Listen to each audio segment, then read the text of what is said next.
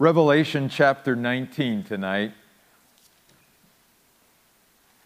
So let me say once again, uh, before we get into our study tonight, that I did not enter into this decision for this to be the last public service lightly. Uh, I felt like I, I kept us going as long as I possibly could, but we were also getting to a place where we even didn't have the support system in place to be able to sustain our Sundays and Wednesdays uh, in many respects. And uh, so, yeah, I've, I've, got an ache in my heart. Um,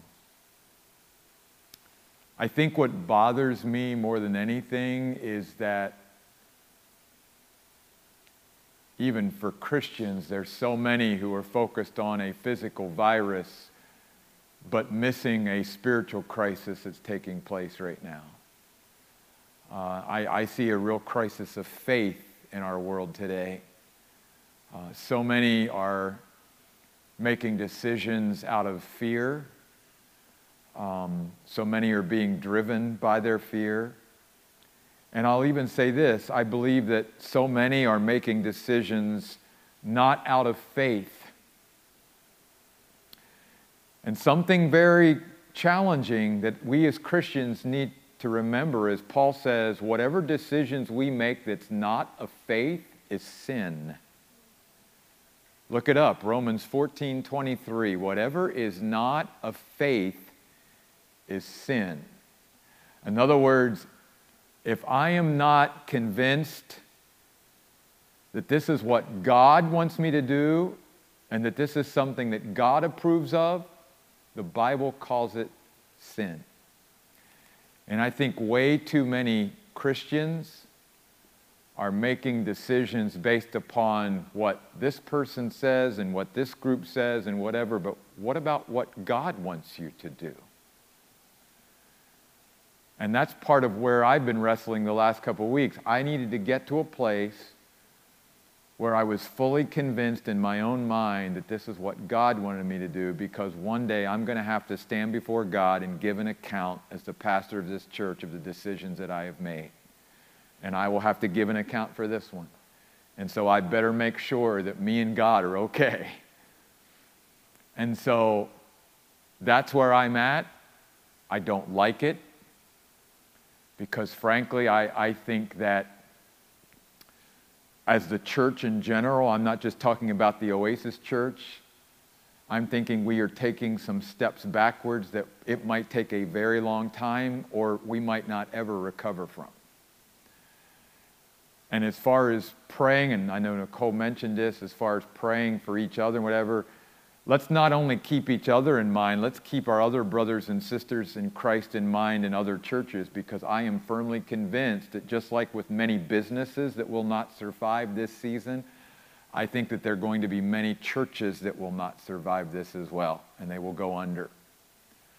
Um, and you can be praying for me, not, not just in that respect, but in the last week, I've had a lot of opportunities to have conversations not only with local pastors who are struggling, but also pastors in other parts of the country who are struggling too, and pray that I can be an encouragement to them as I seek to continue to be an encouragement to you and be your shepherd. Uh, you will see in that email that goes out to everybody in our database again tomorrow some of the things that we're going to do in the meantime until we can start meeting again to try to bring encouragement and refreshment into your life. So, not only the live stream of the Wednesday night service and the Sunday service, Nicole and I will be doing each week for as long as we need to. I will be starting a daily blog that will go out onto the website that I hope will be an encouragement to you that you can read every day and share with others. I am also offering to meet with anybody who is maybe struggling or just needs to talk or process. I will be glad to do that.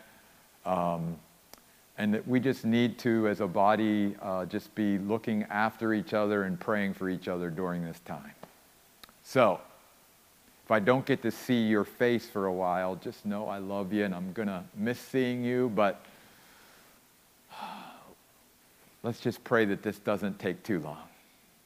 Revelation 19. good passage to remind ourselves about the Lord because obviously the book of Revelation is the last book of the Bible. God doesn't tell us all the stuff that's going to happen before a lot of this does happen, but He does tell us how it's going to end. And guess what? The ending is good. Jesus wins, the followers of Christ wins. The book of Revelation reminds us that history is His story. He's the one ultimately writing it. That He has a plan and purpose for the things that He does and for the things that He allows to happen. And nothing catches God off guard. And one day the Lord Jesus Christ is going to come in power and great glory, and He's going to set up His kingdom on this earth for a thousand years, and you and I are going to be a part of that kingdom. And that's what we're going to look at tonight. We're looking at the definitive passage in the Bible that teaches us about what we call the second coming of Christ. It is different from the rapture because the rapture and the second coming are separated by seven years. The rapture, we have no idea when that's going to take place. It could happen at any time. And there's nothing in history or nothing prophetically that needs to happen before the rapture happens. But once the rapture happens, then the Bible teaches that we enter into, as we're up in heaven, a seven year tribulation period on the earth, culminating at the end in what the Bible describes as a battle of Armageddon or at Armageddon. It's not really a battle, but Jesus Christ shows up at the end of that battle and literally puts down, as we're going to see tonight, all earthly rebellion against him. And the nations of this world become the nation of our Lord and of his Christ, and he will reign forever and ever. Now, here's the cool thing about tonight's passage as well. There aren't many places in the Bible where you and I can read and go, I'm in there. But tonight is one of those passages where one day you're going to go, I'm part of this. I'm in this because the saints of God who go to heaven at the rapture are going to come back with him at the second coming. So that means you and I are in this passage. Let's look at it tonight. Revelation chapter 19. I want to begin at verse 11. We're just going to read verses 11 through verse 16 tonight. John says, Then I saw heaven opened and here came a white horse. The one writing it was called Faithful and True, and with justice he judges and goes to war. His eyes are like a fiery flame, and there are many diadem crowns on his head. He has a name written that no one knows except himself, and he is dressed in clothing dipped in blood, and he is called the Word of God. The armies that are in heaven, dressed in white, clean, fine linen, were following him on white horses. I believe that's partly you and I. From his mouth extends a sharp sword, so that with it he can strike the nations. He will rule them with an iron rod, and he stomps the winepress of the furious wrath of God, the all powerful. He has a name written on his clothing and on his thigh King of Kings and Lord of Lords. Now, right before we began reading this passage tonight, I, I, just want you to direct your eyes to what's right above it in the end of verse 10. And then I want to start going down through this passage on the second coming of Christ. Because at the end of verse 10, John gives us instruction as believers that we should worship God. The word worship here means to bow down, to bow before, to adore on bended knee. We should be living a life of worship, a life of worship that starts in our heart, a heart that adores God, a heart that understands the greatness and the goodness of God, a heart that wants to bring all of our life before Him and, in a sense, surrender and submit to our God. And then he goes on to say, and oh, by the way, the testimony about Jesus, the one where I'm getting ready to tell you, is coming one day to set up His glorious kingdom on this earth.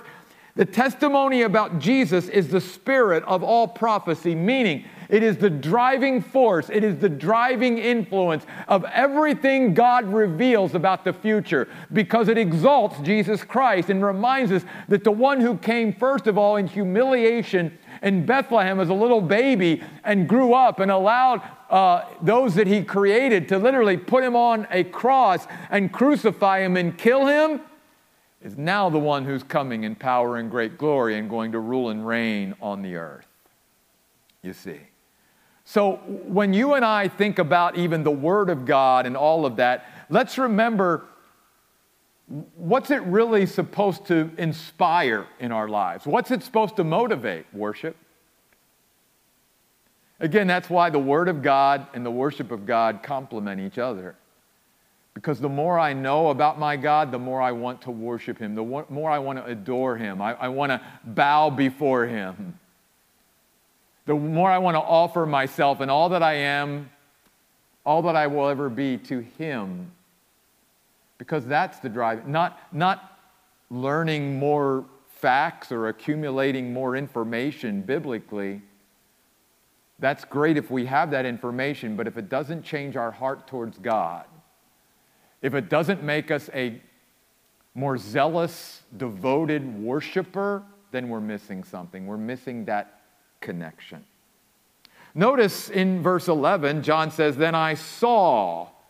Now, yes, he saw in a vision with, with in a sense, eyes, but John is using a word here that speaks more about a spiritual vision than physical vision. It's perceiving something. Because it obviously hasn't happened yet. It's, it's, it's a glimpse into the future that God is giving John, the apostle, while he's on the Isle of Patmos.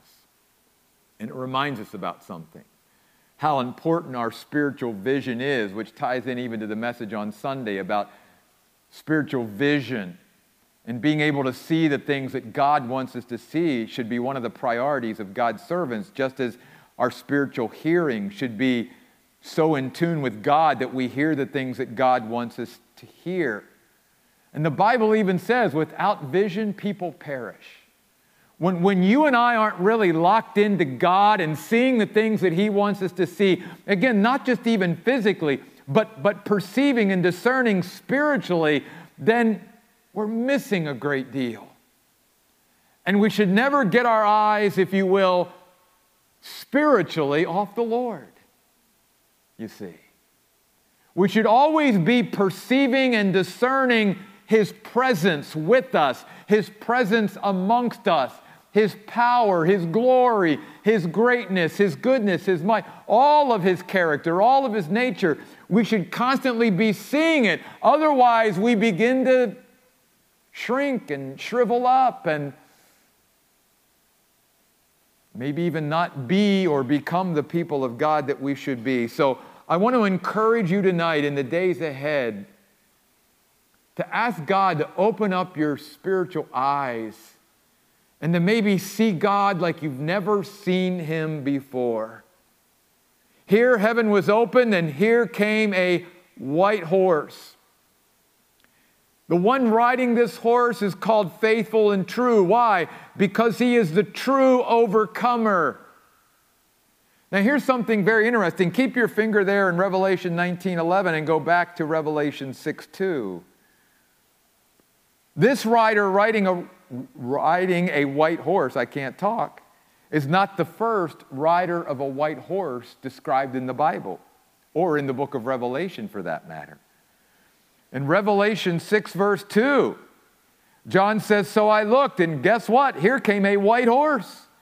The one who rode it had a bow, and he was given a crown, and as a conqueror, he rode out to conquer. But my friends, this was not the Lord Jesus Christ on this white horse. This was the Antichrist. We know that for one reason because in the very next verse, in verse 3, it says, Then when the Lamb opened the second seal. So the Lamb is not the one who's riding this white horse described in Revelation 6 2. Why do I bring that up tonight? Because that ties back to why it's so important that you and I have spiritual vision, discernment, and perception so that we can differentiate and make distinctions in our lives and in the age in which we live. Because Satan has all kinds of counterfeits out there. And just like here, the Bible teaches us, and Paul talks about this in the book of Corinthians to, to the Corinthians in Second Corinthians, that we should not marvel, even as believers, that Satan can come at us like an angel of what? Light. An angel of light. And so we've got to make sure that our spiritual senses are in tune with God because there's so much out there that we need to beware of today. Because there could be two white horses, if you will, and we better make sure that we choose the right one and the right rider of that white horse. So then, if you go back to Revelation 19, I believe it's very clear then the one riding this white horse in Revelation 19:11 is none other than Jesus. And notice he is called first of all faithful. This is the second time Jesus is called faithful in the book of Revelation. In Revelation 1, verse 5, he is called the faithful witness. Why does God emphasize that? Because God alone is truly faithful. And we need to be encouraged by that, especially in the days in which we live. That our God, our Jesus, is faithful He's faithful to his promises, he's faithful to his people. He is a faithful God. Every promise in Jesus is yes and amen. Everything that Jesus said he would do, he will do. And so I want us to also leave here tonight being encouraged, even in the, the darkness that we live in, that there is light because our God is faithful. And He will be faithful to us through this season that we're going through. God has brought me back in these last couple weeks to that story of Daniel's friends in the book of Daniel who did not bow and trusted God in the fire. And God kept telling me up until just yesterday when I made this decision don't bow yet. Don't bow yet. Trust me in the fire. So many bow so quickly and easily. Why? Well, because so and so said I should. If that's what they're saying, then that's what we need to do. And my thought is don't I, as a Christian, don't I first listen to what God wants me to do before I start bowing to what everybody else wants me to do? Even if they say, well, don't you realize there's a furnace there and it's really hot, and if you go into it, you're going to get burned. Okay, I realize that. And God never promised those friends of Daniel that they would come out of the fire. But they were willing to go in and even be consumed in the fire.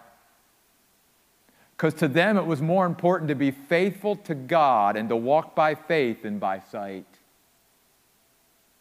And guess what? God honored that faith. God delivered them from that furnace. And I love that story because the Bible says when they brought him out of the fire, it says they didn't even smell like smoke. I mean, God not only preserved them, it was like they hadn't even been through it. And I want you to be encouraged with that story tonight. God is faithful. You may feel like, in the circumstances that are beyond your control, like somehow you've gotten thrown into a fiery furnace that was not even of your making. Your God is faithful. You keep trusting in Him, and He will bring you through the fire. The other name given to Jesus here is true. This word means that basically what the writer of Hebrews says in Hebrews 13:8 that Jesus Christ is the same yesterday, today, and forever. In other words, he's true to himself. He's true to what he said. He's true. You, you will always know what you get in Jesus. You and I are never going to be surprised and like, well, I didn't know Jesus was. He's never going to change in the middle of the stream. With human beings and even them with us, there might be times where they don't really know what they're getting, and maybe we don't know what we're getting when we encounter another human being. But with Jesus Christ, He is always true. We always know who we're going to get and what we're going to get with Jesus. Because He's never going to change. Everything that Jesus has always been, Hebrews 13 8, He always will be. So take heart in that everything Jesus has been to you up to this point in your life, everything he's already brought us through and, and done for us and all of that, if he's been that true to us, then, then guess what? He's going to be just as true to us in the days ahead. Because that's who he is. He cannot be who he's not. He's true. But Jesus, our Jesus, is also a God of justice. And when he comes the second time, verse 11, he's coming with justice and he's going to judge the nations of the world who have not fallen in line with his rule and with his reign. You see, his righteous judgment when he comes the second time is the prelude to his righteous reign. He's got to judge and put down all rebellion before he can set up his righteous kingdom. And you and I are not only thankful that our God is faithful and true, but we should be ever thankful that He's a God of justice. As we talked about, we should be thankful that we know He's not only going to vindicate Himself, but one day He's going to come and vindicate us as well. We talked about that several weeks ago. He's a God that when He goes to war, you better be on His side. And one day Jesus Christ is coming to literally make war on the earth, to purge it of its sin, of its rebellion. And the world that he's going to restore is going to be a world that you and I are gloriously going to rule and reign with him in for a thousand years. Then, verse 12, his eyes are like a fiery flame. I believe Jesus' eyes are pure. I believe when you and I will look into his eyes one day, we will see nothing but love. But I also think that his eyes are absolutely piercing because he's holy. And he sees into everything and he sees through everything. See, he knows. He knows. Because his eyes are like a fiery flame. He knows what's really going on. And I hope you will take comfort in that. You see, to me, this isn't a, something to be fearful of. This is something to take comfort in that his eyes are a fiery flame. Because I know his eyes for me are eyes of love because I'm one of his children, just like you. And he died for me. And I'm never going to look into those eyes of Jesus as my judge, but as my Savior and as my Lord. And one day, all of us are going to look into those beautiful eyes of Jesus Christ and see that love that He has for us. Notice it says there are many diadem crowns on his head. Once he wore a crown of thorns, but now he is crowned with glory and honor. Why the many crowns? A couple things. One, I believe it shows his right to rule and reign. But secondly, I believe that the many diadem crowns reveal the many facets of the character of his rule. Because just like us, there, there are many sides to Jesus. You know, we sing the song about him being the lion and the lamb. Doesn't mean he's contradicting himself, it's just a different side of the same person. And even here, you know, we're going to see even in this passage, He can be a warrior, but he can also be a savior and a deliverer. And I think that's why the many diadem crowns. He has a name written that no one knows except himself. Why do we think God chose to put that in there? I think to remind us that there are certain aspects of God that you and I and angels will never know. See, that's what makes God God. He's infinite. And even in heaven, and even as glorified beings, we're never going to be able to fully absorb all that God is. There will always be, and should be, because of how great He is and how infinite He is, a mystery about God. Some things we will never know about Him. I think this also reminds us about, though, that special knowledge that the Godhead shares just between the three of them, that again isn't for anyone else to know. There's certain things that the Father, the Son, and the Spirit share that none of us will ever know about. That's that intimacy, if you will, that only comes from being so close. And you and I understand that principle because there's certain people that we have in our lives, very few, very few, but there's a few that knows us much better than anyone else, and we only share certain things with those few. Outside of that, the general population doesn't know that. That's what's happening here, you see. Then it says in verse 13, he is dressed in clothing dipped in blood. Again, unlike the first coming of Jesus Christ, this isn't his own blood that is staining his robe that, that was there with him as he carried his cross to Golgotha. No, this is the blood of those who refuse to bow their knee to him. Notice verse 15, and we'll come back to this verse in just a minute. His mouth extends a sharp sword so that he can strike the nations. And if you keep your finger there and go back to chapter 14, verse 20, a very sobering verse here, even in the book of Revelation, are these words about the battle of Armageddon.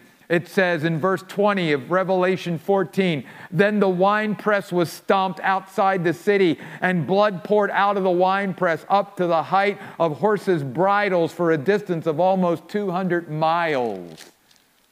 That's a lot of blood. That's a lot of blood to be shed at the Battle of Armageddon. But this is not his own blood. This is the blood of those that refuse him. And then, verse 13, he is called the Word of God. The perfect expression of God to man in a way that you and I, as men and women, can understand. I love that. It's not just God's expressing himself, it's in a way that we can grasp, that we can understand. The best way to know God, look at Jesus. Learn about Jesus. That, that's the best way. That's why Jesus even said to his followers when he said, Show us the Father, he's like, Show us the Father. If you've seen me, you've seen the Father. You know who God is just by following me and watching me and learning from me. I'm God. You want to know what God's really like? Get to know me. And the same thing is true for us today. We want to know what God is really like. Let's just keep focusing on Jesus Christ. Then, as I said earlier, I believe that at verse 14, put your name in there. Let's not go with the armies, put your own name in there. Jeff, who's in heaven, is now dressed in white, clean, and fine linen. And I'm following Jesus on a white horse. I don't particularly like to ride horses.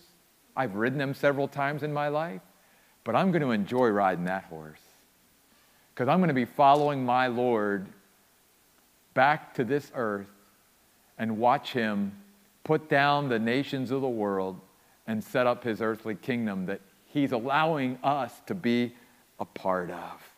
You see, the, The reason it says the armies is there's two separate armies in view in verse 14.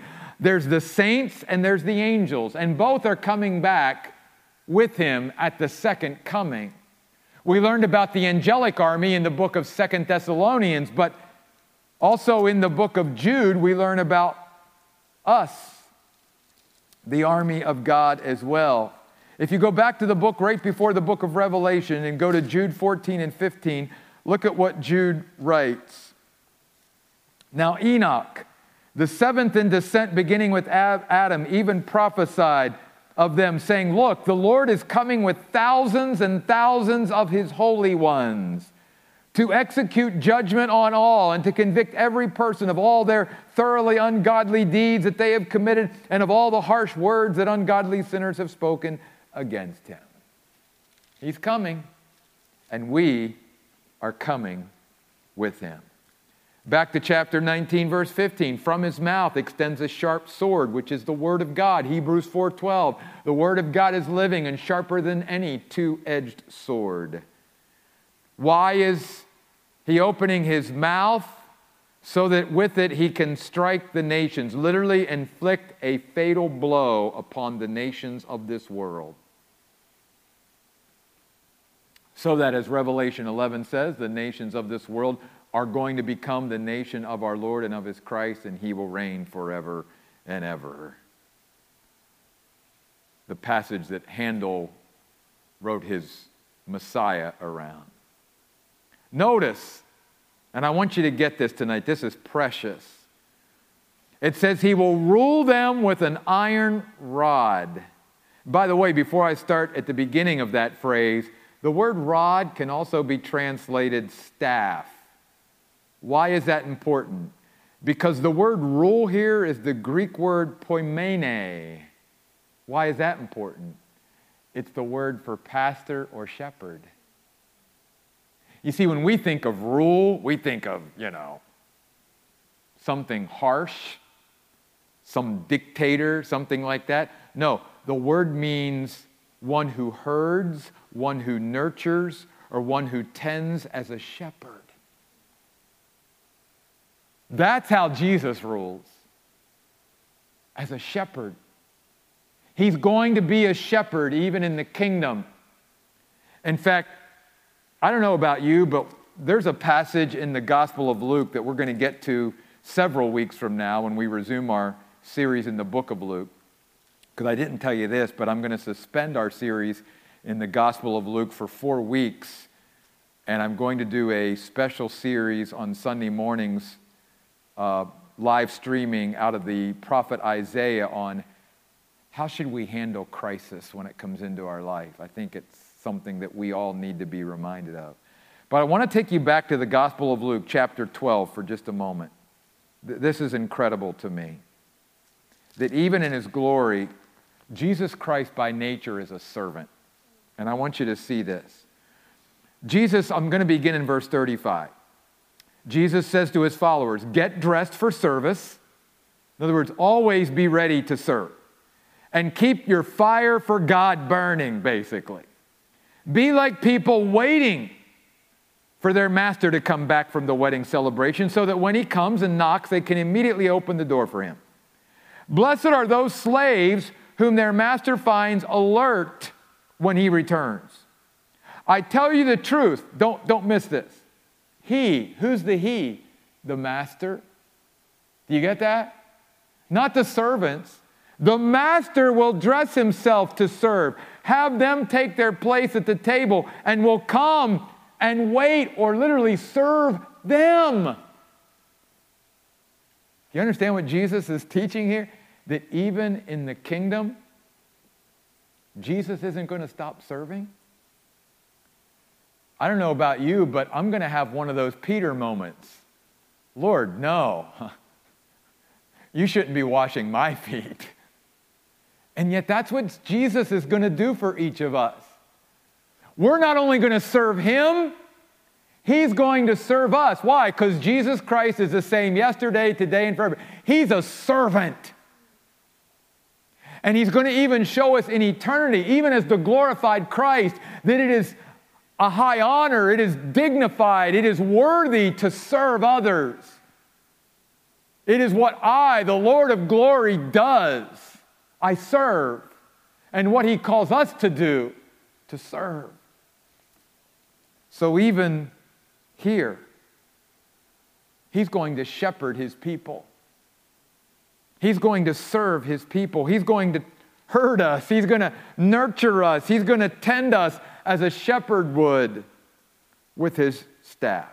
And yet, notice now, back in verse 15 of Revelation 19, again, the different facets of the same Jesus.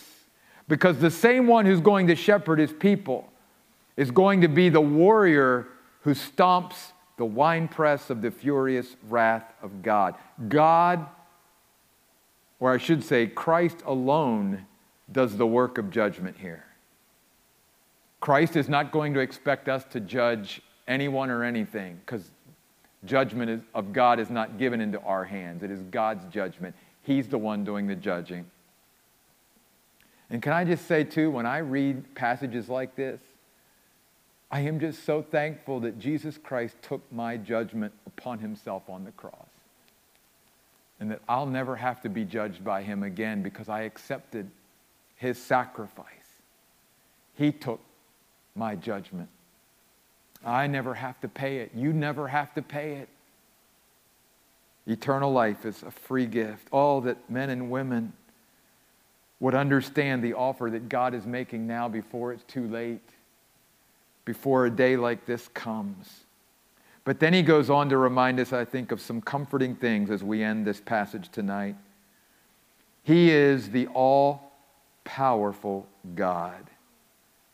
I love this word in the Greek language. It literally not only speaks about God's sovereignty, but it literally means one who holds all things.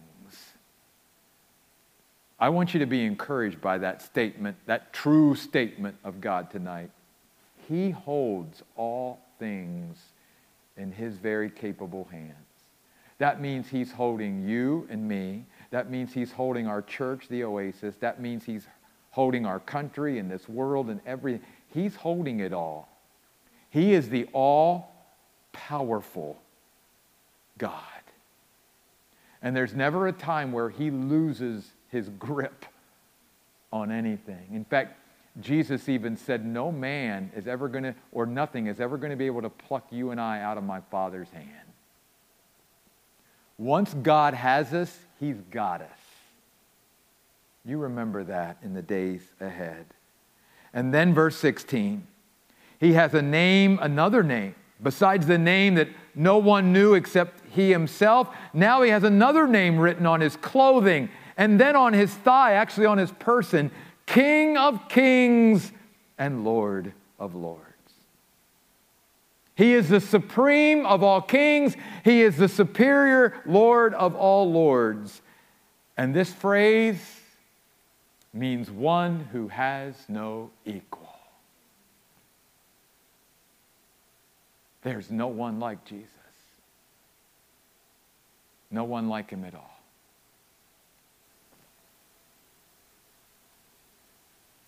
I hope tonight, as our minds and hearts have been redirected through our worship and through our time in the Word to Jesus, who is the spirit of all prophecy, that we will be encouraged.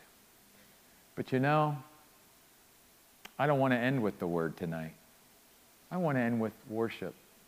So I know I'm putting Nicole on the spot, but I'd like her to come back and just lead us in one more song before we wrap things up tonight, okay? Would you stand with me? And let's worship the Lord together tonight.